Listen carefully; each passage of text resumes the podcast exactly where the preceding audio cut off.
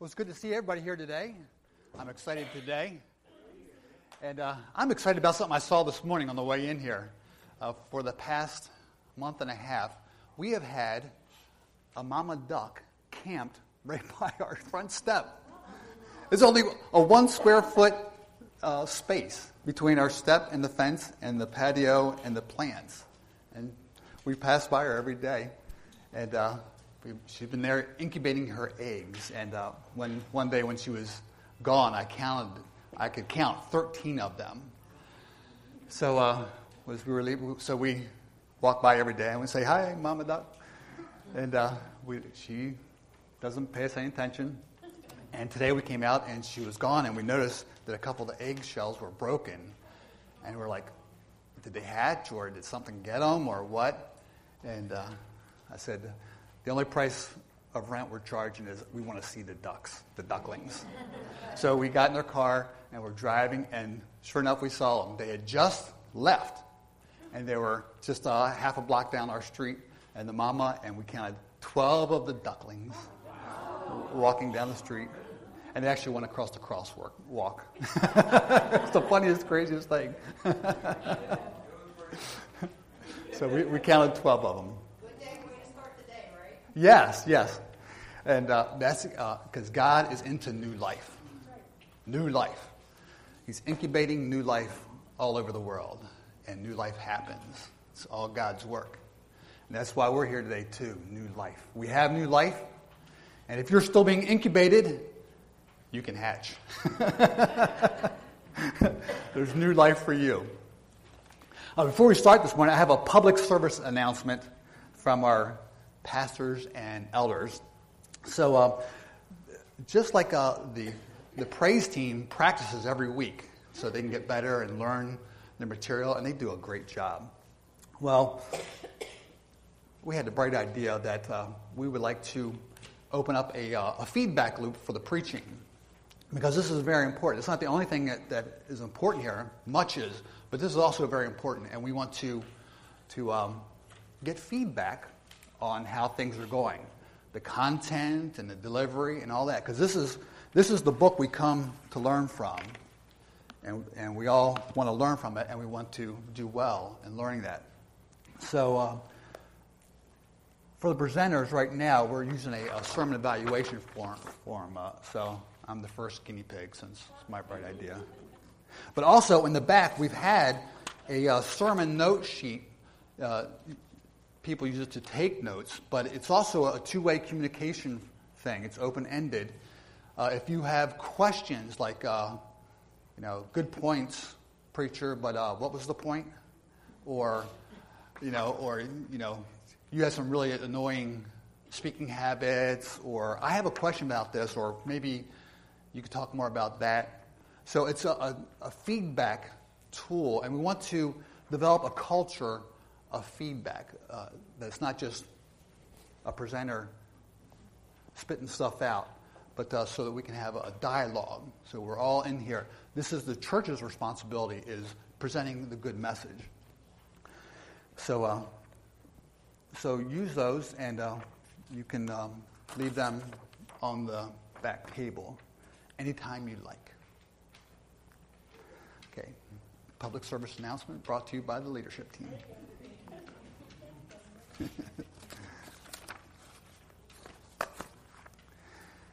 okay, so uh, who here remembers the Super Bowl, Super Bowl 51? I was a little distracted. We had this guy in town, Nebuchadnezzar. But I remember we had a big thing here. We had the Super Bowl, uh, the, the soup. Does anybody remember what the outcome was? Huh? All right. How many super die-hard football fans do we have here? We only have a couple. Okay. Because I'm not a super uh, die-hard football fan myself.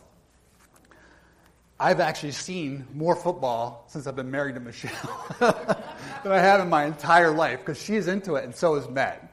And uh, so I'm learning a lot. I've always enjoyed watching it, but I don't, I don't follow it. It's not my thing. But uh,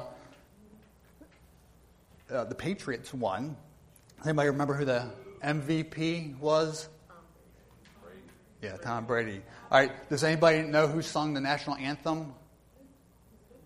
Luke Bryant or Brian? Yes. And uh, who did the halftime show? Okay. Did anybody here watch just for the halftime show or the commercials? Okay. All right.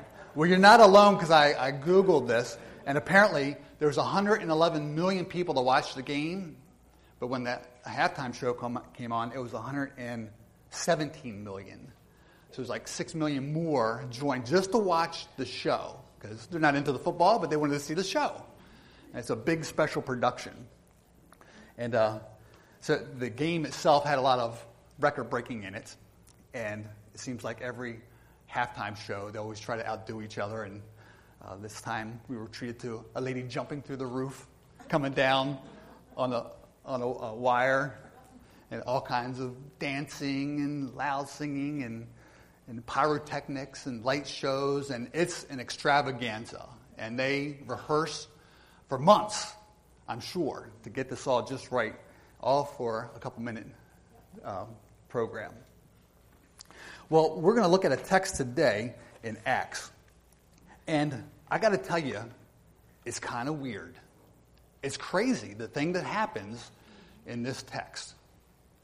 Um, but outlandish phenomena and displays are not foreign to our culture. Super Bowl, the halftime show. And we go all out when there's a big event. We want to pump it up and celebrate. Uh, I got home from work yesterday a couple minutes before the Preakness came on. So I plopped on the couch and uh, I watched, watched the horse race.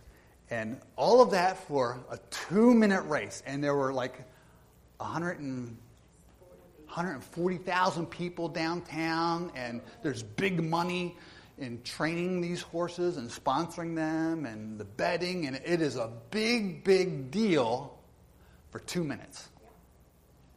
So we're, we're not uh, unacquainted with a big preparation and celebration for seemingly small things in the grand scheme of things. Well, this is the story. Uh, we're going to continue on with what happened from last week. Uh, Pastor Ken preached and told us a story about uh, when the Holy Spirit came on the new believers. It was a small crowd, about 120 people. They were gathered together um, in their upper room. Now, I'm going to set up a scene for you. So, this is only 51 days past when Jesus was crucified. The last big festival in Jerusalem was the Passover. People were uh, in town from all over the world. People would make the big pilgrimage, and they would come. And if not every year, th- this might be a once in a lifetime trip. And so at the last big festival, there's a big buzz, a big hubbub, and a big disturbance. And Jesus was arrested and crucified and it was on public display, and people saw Jesus hanging there as they made their way to Jerusalem. And this was the, the stamp of the Roman occupation, and, but also the, the uh, elders and the, the people who ran the temple, they were in collusion with the Romans, and they demanded for this to be done. And so Jesus was crucified. And then they buried him. And then, praise God, he rose again. And uh, his disciples were witnesses to that. And he began to meet with them on several occasions over the next 40 days before he ascended into heaven. And uh, gave them many convincing proofs of his being alive. But not everybody knew about this yet and it was their job to be witnesses to his resurrection. So, for a lot of people, the last thing they knew was Jesus was crucified. And maybe they heard stories, rumors that uh, Jesus rose again. But they knew that he was the great prophet, the great teacher. And they hadn't seen anything like this in their lifetime. And many of these people had heard him speak in the temple. Many of these people had seen Jesus perform miracles. And so now here we come to Pentecost. It's the next big festival. And people arrive. Some of people probably stayed over if they traveled from a real long distance. But the others that were closer would travel back in. And now, here it is Pentecost, the, the festival of weeks, or the, the early harvest celebration. That was the official biblical reason that they would get there or go there. Um, the other unofficial reason was they they uh, also celebrated the, uh, the giving of God's commandments, the giving of the law, the Torah, to Moses on Mount Sinai. So it was a all-in-one kind of big celebration. We got the law, the Torah, and that was what held their people together as a cohesive unit for all these years. And so they would come there and they would celebrate the harvest and the giving of the law, God's word to our community. So, uh, how's it going to be this festival? You know, we're going to have any disruptions? I mean, w- what worse could possibly happen? Maybe things will get back to normal now. Get back to the regular temple worship and, you know, this, this whole Jesus thing, this Jesus movement. I mean, that was it was amazing, and we saw amazing things, but it's done. Now what? And there were other groups that were vying for attention and vying for change. You had the, the Zealots, they wanted to overthrow Rome by force. They were always recruiting and training and seeking out uh, weaknesses in the Roman occupation. So that's why they were always on guard the Romans. Then you had other groups that uh, met out in the wilderness. You had the Essenes uh, in Qumran. They had a community, a monastic community, and they had a teacher and out there that people followed. So you had all these groups, and there's a lot of expectancy and turmoil in the culture. And so people come to worship at the temple. And then something amazing happens they hear this crazy rushing sound, like a tornado. A big wind comes on Jerusalem and settles in this house, this upper room where these disciples are staying. And it says that the Holy Spirit came on these people. And that something else really wild happened, that these little uh, flickers of light came up over their head, like they call them like tongues of fire. This is, this is just totally outlandish. You can't make this stuff up. Now, you might think this is really crazy, and I have to admit this this doesn't happen in the natural world. But we see a lot of things that if you brought those people from that time to here, they think all the things that we do that we engineer, they think those are miracles. because we can do pyrotechnics, we can do uh, holograms. You can just hold your phone up over your head and do all kinds of displays. Okay? But they also did something else that was really crazy. Uh, they started praising God in other languages. So people were from all around the world. Uh, there's at least 15 uh, nations or ethnic groups and language groups that are mentioned, and they're praising God. These Galileans are praising God and telling his story in all these diverse languages. Now, how do you pull that off? That's not a parlor trick. This is something very unusual. Very unusual. Now, we could today, you can speak into your phone and hit Google Translate, and we, we get it. So, it's possible that we can engineer that, but they didn't have that back then. So, the people are like, what, what is this? What does this mean? We got a big wind, this big disturbance. Uh, we see these flickering lights over these people's heads, and we hear them praising God in our language. I mean, they're not from our town. We don't know these people. How did they pull this off? I mean, can't prepare for this one. So, what does this mean? What does it mean? Well, some people said, ah, they're drunk. That's it. we got an easy explanation. They're drunk. Had a little bit too much wine and they're just a little carried away. And, you know, maybe they, I don't know, they're drunk. That's not a satisfactory explanation. But if you don't really care, maybe it is. Um, don't miss God's working, God's Spirit working in our midst with an easy explanation. Don't brush off important things with a no good answer. Now, this, the Spirit that came is kind of hard to explain. How do you explain that? The Spirit of God coming and filling people. Well, maybe for you married people, you remember when uh, you proposed to your wife, and maybe for you women, when you received the proposal. It's a lot of anticipation up to that. You, you've fallen in love, and you found the one. And this is the person that you want to spend your life with. And the, the lady is hoping that he will propose to me. And the man is hoping that she will say yes. And then the date comes. And however that transpires, the man proposes. Uh, I remember our proposal. I remember the date too, March 19th. And uh, we took a walk up at Loch Raven, and I had etched in a tree the spot where Chuck proposes to Michelle. It was right down by the water. And uh, I had set this up ahead of time. So we took a walk. And uh, we were walking along, and I said, Look, there's something over on that tree. Let's, let's go see what it says.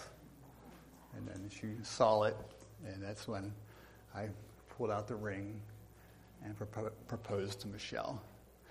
And uh, I was going to get down on my, on my knees and propose, but I was so excited I got all flustered and just stood there and asked her. and she said yes. and then everything changes. You have the commitment, you have the yes.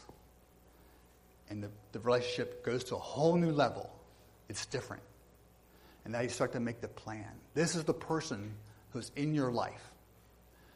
Your hopes change, your expectations change, and you begin to dream of your life together. Well, that might be a rough way to think of the Spirit coming into our life. It's one of the things you, you, you know it when you see it. Um, it's because there's a new person in your life. God comes and changes your life. He takes up residence in you. And uh, you just find you're just like a, a newly engaged couple. They find themselves daydreaming about their soon to be spouse. They're thinking about them. they're just imagining. And this is how it is when the Spirit comes. We find ourselves thinking about God, thinking how He thinks, uh, and he, he makes an impact in our life. It's not just us, He is in the equation. And, and He fills your life. And it's not just a one time thing. This was a one time event when, when the Spirit came, and this is when the church was born. Before this, they were the, disciples. After this event, it's now the church.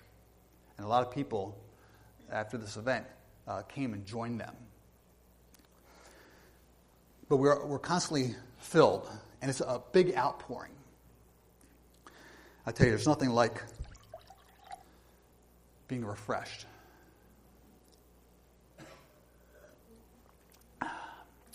Was a hot week this week, and I was out there, and uh, a couple people gave me water, and uh, sometimes you just cannot drink enough.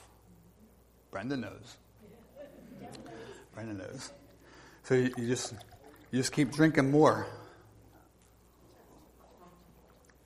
And sometimes you can surprise yourself how much you drink.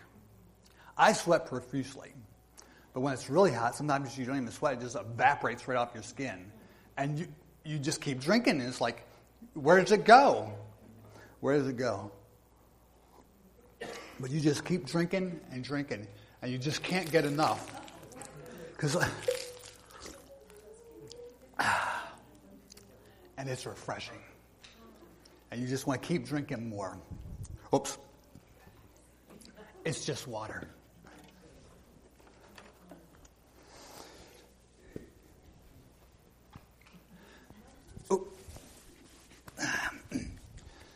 But that's how God wants to fill us continuously. There's an outpouring of the Spirit. He wants to fill us up till we flow over. Now, when the people came, Peter stood up with the group and explained what was going on here. And this is the very first Christian message ever spoken by a disciple. I hope I can do it justice. So if you look in uh, Acts chapter 2, verse 14. So all the people had gathered around to see what this phenomenon was. Then Peter stood up with the eleven, raised his voice, and addressed the crowd. Fellow Jews and all of you who live in Jerusalem, let me explain this to you. Listen carefully to what I say. These people are not drunk, as you suppose. It's only nine in the morning. No. This is what was spoken by the prophet Joel. In the last days, God says, I will pour out my spirit on all people. Your sons and daughters will prophesy. Your young men will see visions. Your old men will dream dreams.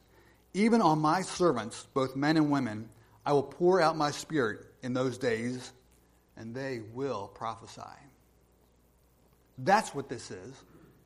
They're not drunk. Don't get this wrong. This is not a fluky thing. This is the long awaited outpouring of God's Spirit among the people. Well, while he had their attention, Peter went on. I'm going to skip down to verse 22. He says, You know what? I'll tell you something. You also have something else very wrong, too. You got it wrong about what's happening here about the Spirit of God. You also got it wrong about Jesus. He says, Fellow Israelites, listen to this. Jesus of Nazareth was a man accredited by God to you by miracles, wonders, and signs which God did among you through him, as you yourselves know. This man was handed over to you by God's deliberate plan and foreknowledge, and you, with the help of wicked men, put him to death by nailing him to the cross.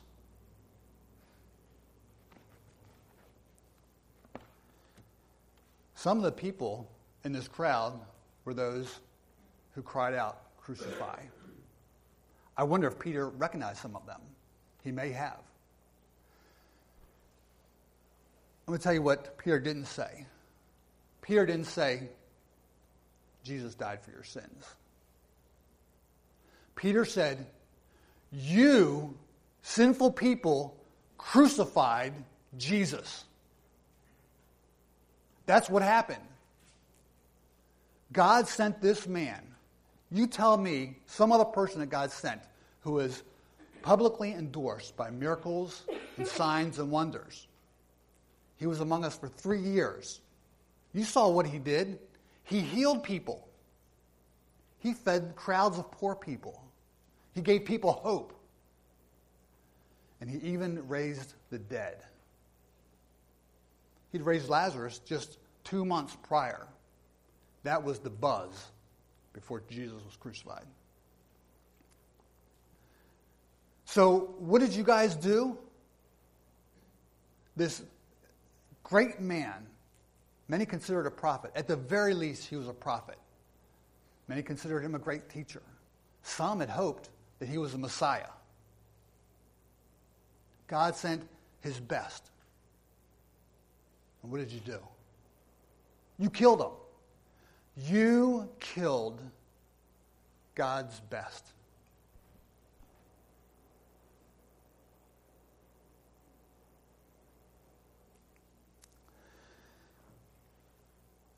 Here's something else that's really weird in what Peter says. It says, This man was handed over to you by God's deliberate plan and foreknowledge.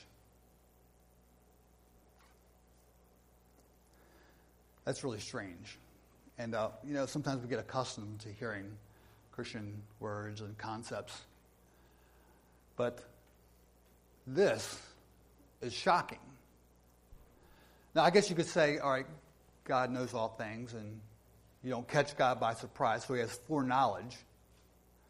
But says that God handed him over to these people by his deliberate plan. What kind of plan is this? I mean, seriously, think about it. The message that we have on face value is really strange. What kind of plan is it for God to give his son for this? I can tell you without any doubt that if I had a choice between rescuing a world full of knuckleheads or keeping my family safe, my daughter safe, there's no question, there's no contest. I would do everything to keep my children safe, to keep my family safe. I would sacrifice the world in a heartbeat. There's no contest. And this isn't just a new thing for God up to this point. He's been dealing with this wicked world throughout the generations. He sent prophets and prophets and showed much grace. He worked with the people, he delivered them from Egypt, he disciplined them, he brought them back out of Babylon, resettled them in their land, everything that he did only seemed to have temporary effect. And the world was just as bad as it ever had been. I was God, I'd say, well, I guess I can finally count this one off as a loss. Yeah. I mean, why am I putting myself through this trouble? There's real lot of hassle. It's a lot of pain. I don't need to be watching all this that they're doing down there. I don't need to be exposed to their evil and to their ignorance. This was a failed experiment. This is a bad idea. So I'm going to just be done with it. Any of us in God's position would have come to that conclusion. There's got to be something more to this deliberate plan of God. And I've thought about this a lot, and there's only one way that I can see that this even makes any sense at all.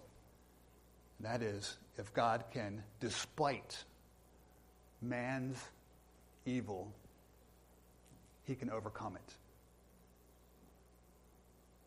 And that's what God does. How he does it is still amazing and baffling. I mean, I can see God maybe sending his son,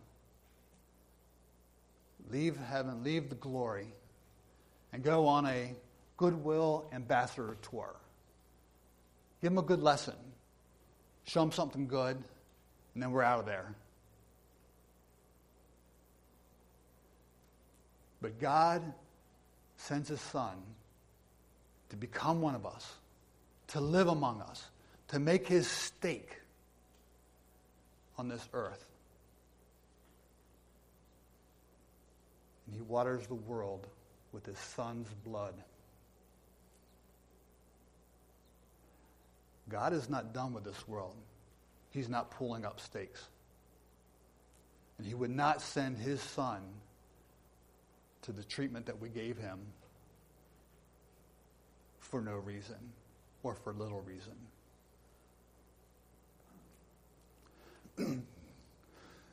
so basically, what Peter is saying is, is uh, this is kind of like God's halftime show. What you see and hear, this outpouring of the Spirit, don't miss this. This is something big. God is switching up gears. He's pulling out all the punches, and we're, we're moving toward the, toward the finish line. And he intends to win. So he had an amazing display of power on the day of Pentecost. The tongues of fire, the, the, the languages spoken by untrained people.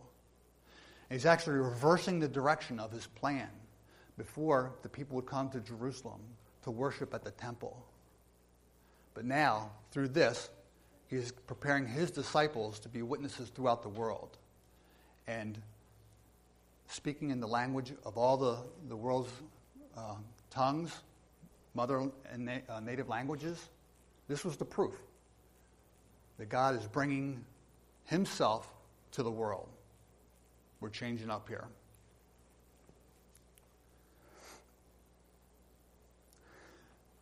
So Peter tells this to the crowd. You got it wrong about what's happening here. You've got it wrong about the coming of the Spirit. You've got it wrong about Jesus. You got it so wrong, you killed him. And you are guilty. Even though it was God's deliberate plan, you did it. And you did it with the help of worse people than yourself, with wicked people. Be like, oh, well, we, I didn't do it. You know, we didn't do it. No, you colluded with your oppressors to pull this off. The Romans were afraid of this man, and you had him killed. But I'm here to tell you today that he is alive because he was raised by God, and we are witnesses. Peter goes on to say, but God raised him from the dead, freeing him from the agony of death, because it was impossible for death to keep its hold on him. David said about him, I saw the Lord always before me. He's like quoting Jesus. I, Jesus, saw the Lord, God the Father, always before me. Before he, because he is at my right hand, I will not be shaken. Therefore, my heart is glad and my tongue rejoices.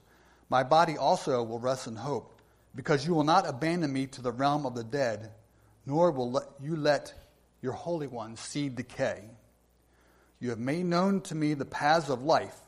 You will fill me with joy in your presence. There was something else that they had wrong, too. Uh, their ideas about David. Now, God had given David a promise that his descendant would eventually sit on his throne and rule the world forever from Jerusalem.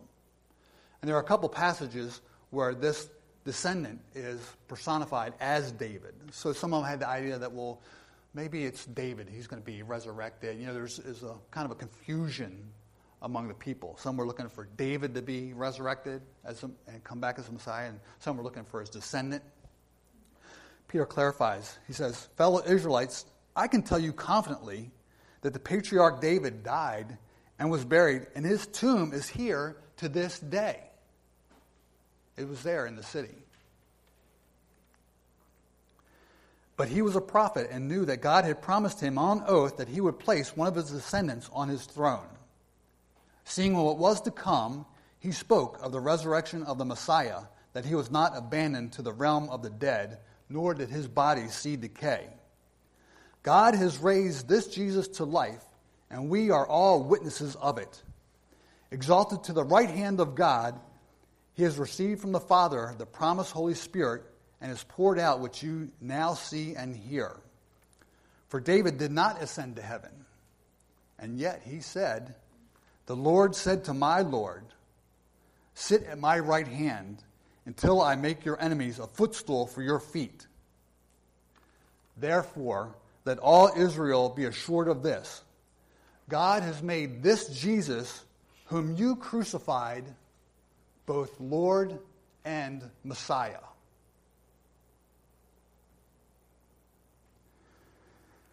Peter throws it down, the gauntlet. You had it wrong about Jesus. And even if you felt he was just a great teacher or the prophet, you're wrong. God raised him from the dead, and he is seated at God's right hand, awaiting for his return. And God has made this man both Lord and Messiah of the world. Messiah was the expected one, the one um, who would become a descendant of David, the coming king, to fix the world and to rule the world for God. This Jesus is that man. And Peter just about wrapped it up there. He didn't give an, uh, an altar call, he didn't give an invitation. He just gave an accusation and left the people with that. You guys, you got it all wrong. You've got this event wrong. You've got the whole story about Jesus wrong. You're wrong about who the Messiah is going to be. It's wrong. You got it wrong. And I want to tell you something. It is Jesus. And he is the one who poured out this miraculous event. He's sitting at the right hand of God right now, and he's awaiting his return. So that's that. And that's how Peter presents the first Christian message. Oh, wait a minute, I've skipped something. While he is waiting for his enemies to be made a footstool to his feet, there's something else that Joel mentioned. He says, In the last days, God says, I will pour out my spirit on all people. They'll have dreams and visions and they'll prophesy. and Joel, this Old Testament prophet, also said, I will show wonders in the heavens above and signs on the earth below blood and fire and billows of smoke. The sun will be turned to darkness and the moon to blood before the coming of the great and glorious day of the Lord. And everyone who calls on the name of the Lord will be saved.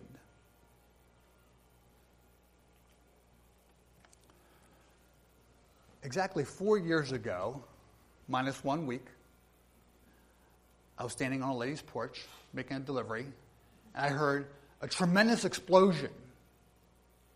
And uh, people in the neighborhood came out on the porches and opened the doors to look to see what happened. And uh, we looked up in the distance, and we saw this white cloud puffing up, billows of smoke.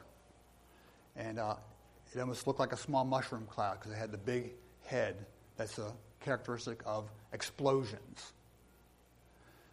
And we were wondering, what in the world is this? You know, you think, was it an accident? Is this a, a terrorist attack? what could this possibly be? And it looked like it was nearby. It looked like it was maybe two miles away. I was in the city at the time, and it turned out to be about eight or nine miles away. And it was a train had collided with a truck in Rosedale and crashed and derailed the train, and like 15 cars flipped off the track, and some of them were carrying hazardous materials, and one of them exploded. It was a horrendous explosion. And I heard it eight miles away. And it was on the news for days. And uh, turned out the, the guy had crossed the track in a dump truck and uh, was playing with his phone. That's what caused it. Um, billows of smoke that gets your attention. I remember a year and a half later, I'm outside walking around, and uh, I smell something. It's, it's, terrible. It's like acrid. Uh, it's, what is this smell? I'm looking around, and, and it almost looks like the, the sky is dimmer.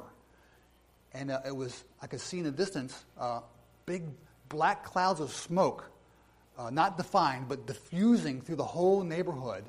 And what had happened was the Rosedale Roofing Company caught on fire.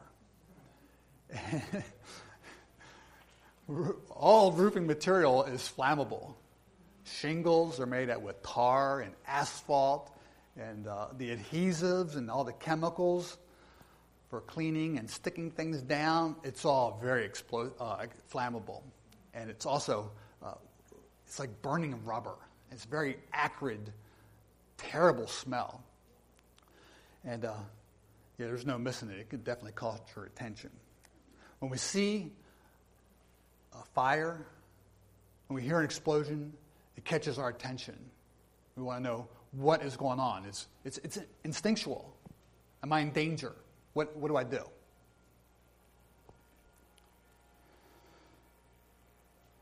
Now, Peter, before the Spirit came, about two weeks before this, so he, they're meeting with Jesus in the upper room, and they're, they're dumbfounded that he is alive. And uh, to make the point, he says, uh, do, you, do you have anything here to eat? And so he's eating with them and demonstrating to them that it is he himself. And so, okay, all right, this is, all right, this is too shocking, but so, so now what, Jesus?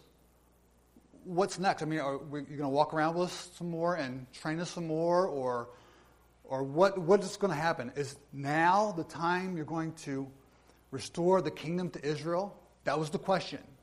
So we didn't see this crucifixion coming. We didn't see your resurrection coming. But now that you did that, what's next? Is it now you've got all the power? So surely now's the time you will be coronated in Jerusalem and rid ourselves of these Romans. And uh, God will set us free once again. Please tell us that this is the time now, right? Right. We finally, I think we finally got something right. This is the time, right? Jesus says, it's not for you to know that. The times and the seasons which the Father has set, they are set. But you don't need to focus on that right now. I have a job for you. You will be my witnesses, witnesses to my resurrection to the world. And you're going to start here in Jerusalem and Judea and go to Samaria and to the remotest parts of the world. That is your job. So here we are, about two weeks, three weeks later, the Spirit has come, and Peter throws down the trump card of them all blood and fire and billows of smoke. The sun will be turned to darkness and the moon to blood before the coming of the great and glorious day of the Lord. And everyone who calls on the name of the Lord will be saved. Oh, come on, Peter, you're going to go there? I mean, your first words, the first paragraph, he's going apocalyptic.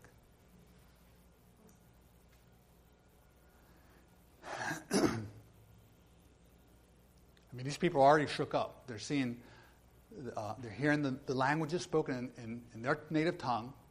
They're seeing this pyrotechnic show on, dancing on these people's head. They hear the, the great wind. These people, it's got their attention. Something is happening here. And here's a man explaining to us what it is. Well, if he quoted to me that this is the fulfillment of the Spirit and the day of the Lord is coming, he'd have my attention. And uh, this, now, he, they did not understand the, the great time gap. They didn't know that they had a mission, but this is where it ends. It starts now. God is filling us, and this is where it ends the return of the Lord. Now, you don't have to just, just be Pentecostal to believe in the Spirit. The Spirit's for everybody. And you don't have to just be a flaming fundamentalist to believe in the coming of the Lord. It's a central teaching in the Bible. And Peter calls it to their attention. now, we can understand uh, things differently. You know, these are backward people. You know, they didn't know as much as we do. You know, they're easily persuaded. Maybe that's how they got the church going, you know.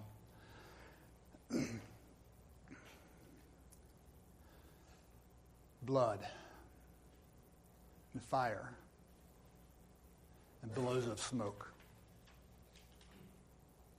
I don't like talking about this. But this is my assigned text for today. And we have seen it in our day. We have seen it before our day. A hundred years ago, the entire world was caught up in an epic struggle. They call it the World War. The World War, the Great War. I got all these videos. I haven't watched one of them yet. I think I'll watch one of these. I don't have much time, but they're on my list. The Great War. The war to end all wars. 100 years ago. 30 years later, we had World War II. That war did not end the wars. World War II. See, up until this time, uh, the church was making great progress throughout the world, and a lot of people thought, well, the church is going to usher in the millennial kingdom. You know, that it's just going to get better and better and better and better. And God's kingdom will be here on earth because of the great reach of the church. Well, that had a pretty big ding after World War I. After World War II, that idea was scrapped because the world is not getting better. And uh, World War II was finally ended on VJ Day, the Victory over Japan Day, which happened a couple of days after the dropping of the first atomic bombs. Those are, those are billows of smoke and fire.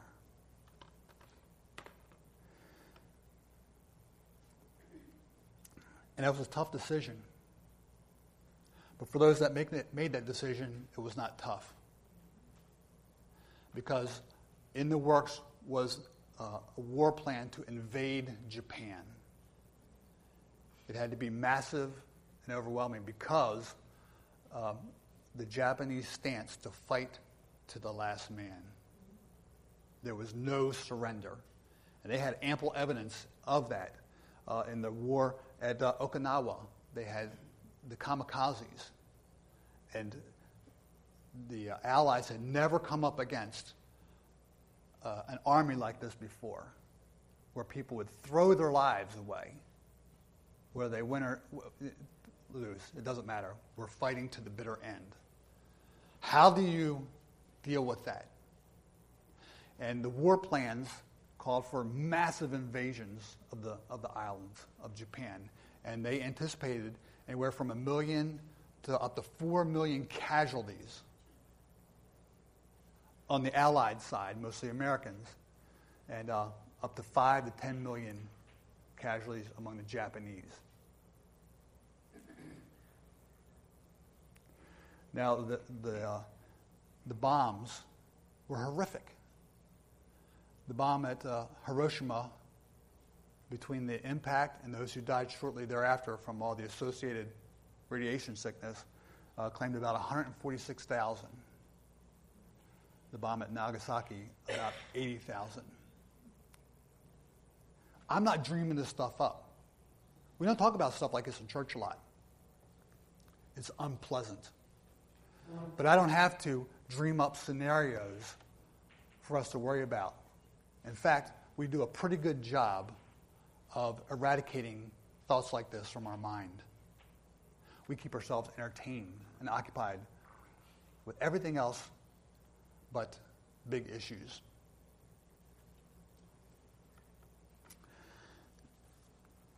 However, before the bombs were dropped, you may not know this, but there were lots of uh, bombing runs,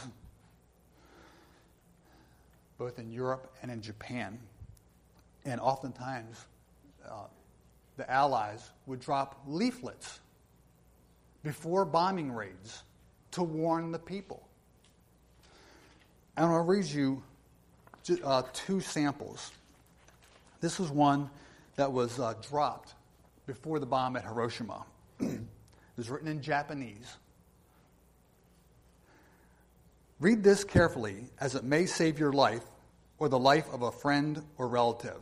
In the next few days, some or all of the cities named on the reverse side of this note will be destroyed by American bombs. These cities contain military installations and workshops or factories which produce military goods. We are determined to destroy all the tools of the military clique which they are using to prolong this useless war. But unfortunately, bombs have no eyes. So, in accordance with, Americans, with America's humanitarian policies, the American Air Force, which does not wish to injure innocent people, now gives you warning to evacuate the cities and save your lives. America is not fighting the Japanese people, but is fighting the military clique which has enslaved the Japanese people. The peace which America will bring will free the people from the oppression of the military clique and mean the emergence of a new and better Japan. You can restore peace by demanding new and good leaders who will end the war. We cannot promise that only these cities will be among those attacked, but some or all of them will be. So heed this warning and evacuate these cities immediately. The warning went out. Immediately after the bomb in Hiroshima was dropped, they sent out other uh, leaflets dropped from the bombers. This one says this To the Japanese people, America asks that you take immediate heed of what we say on this leaflet. We are in possession of the most destructive explosive ever devised by man.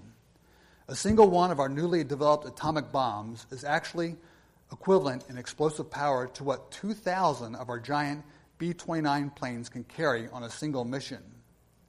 This awful fact is one for you to ponder, and we solemnly assure you of its grim, that it is grimly accurate. We have just begun to use this weapon against your homeland. If you still have any doubt, make inquiry as to what happened to Hiroshima when just one atomic bomb fell on that city. Before using this bomb to destroy every resource of the military by which they are prolonging this useless war, we ask that you now petition the emperor to end the war. Our president has outlined for you the 13 consequences of an honorable surrender. We urge that you accept these consequences and begin the work of building a new, better, and peace loving Japan. You should take steps now to cease military resistance. Otherwise, we shall resolutely employ this bomb and all our other superior weapons to promptly and forcefully end the war. Evacuate your cities. Now, I have to ask you are the Americans more compassionate than God?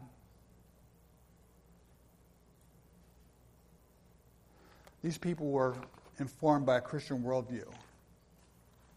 But still, are we more compassionate toward our enemies than God? I don't think so. God has sent his warning time and again throughout all of our history. We're his enemies. The world uh, outside of God is opposed to God. and it breaks God's heart. He has employed every possible method to reach out to mankind.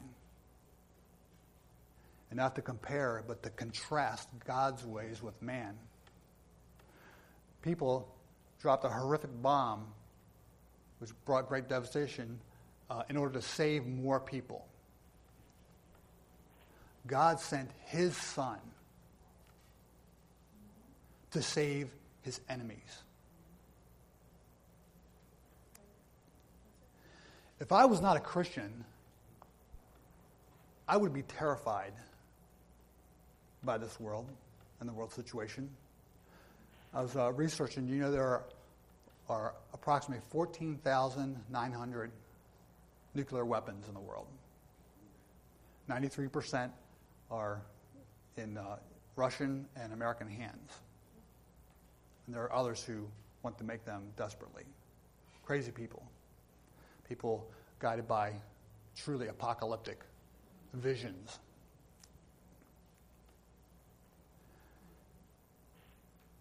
Blood and fire and billows of smoke. I don't know if that's what this refers to. I wouldn't be surprised. I rather think it is. If it's not, it's just as bad. If you look in the other prophecies of the Bible, in the book of Revelation, it describes some of those events. But is this God's doing? If you look at it, most of them are man caused.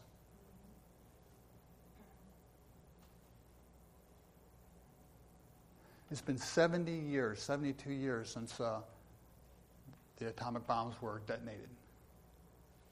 There are almost 15,000 now. Has man finally gotten it together? Have we figured it out how to live at peace with one another in our world? How is it that these have not been used since then? I think there's only one explanation it's God's restraining grace on this world. And one day,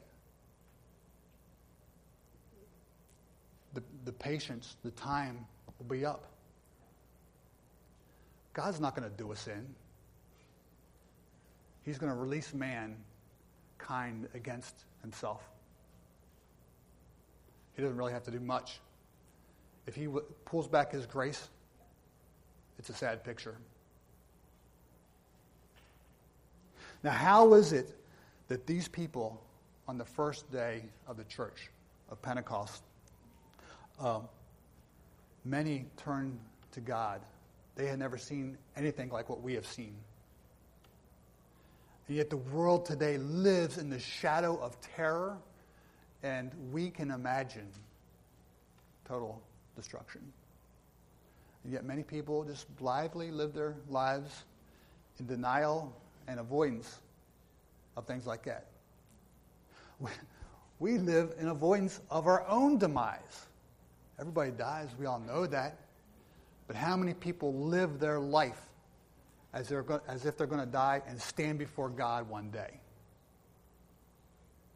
The majority don't. That's terrifying. It's appalling.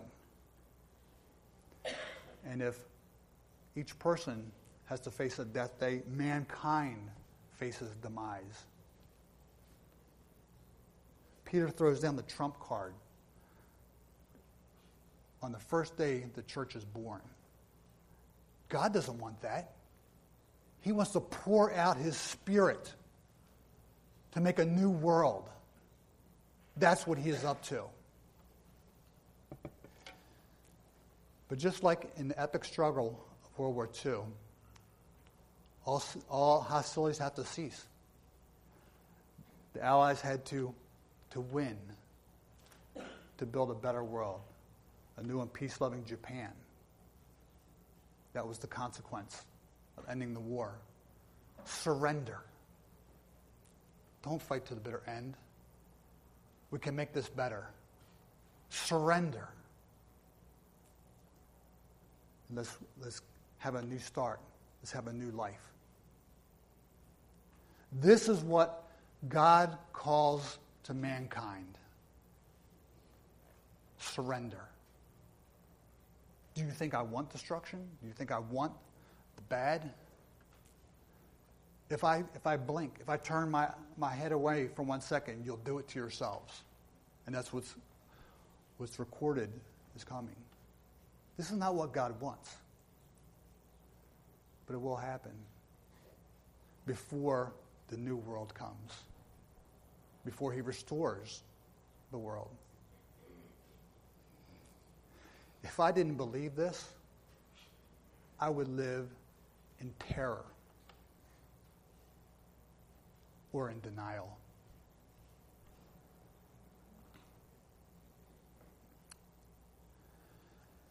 And everyone who calls on the name of the Lord will be saved.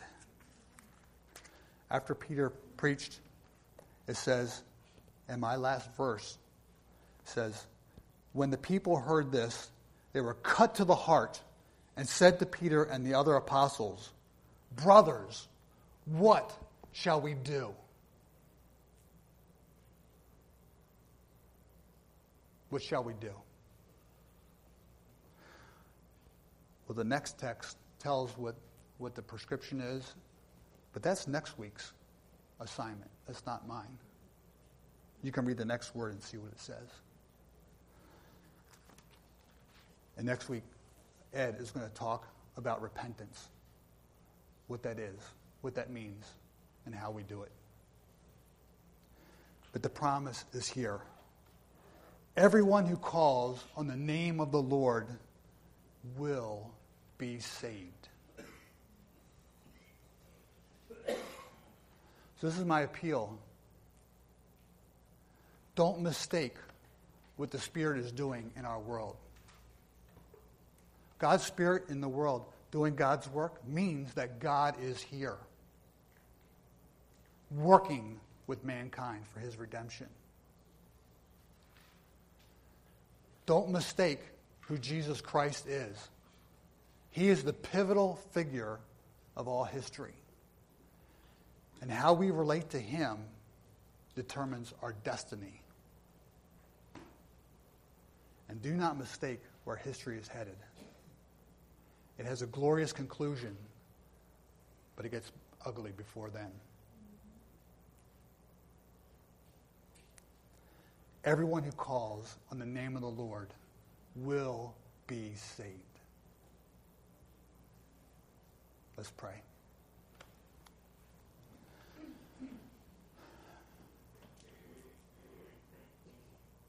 Heavenly Father, what a gracious God you are.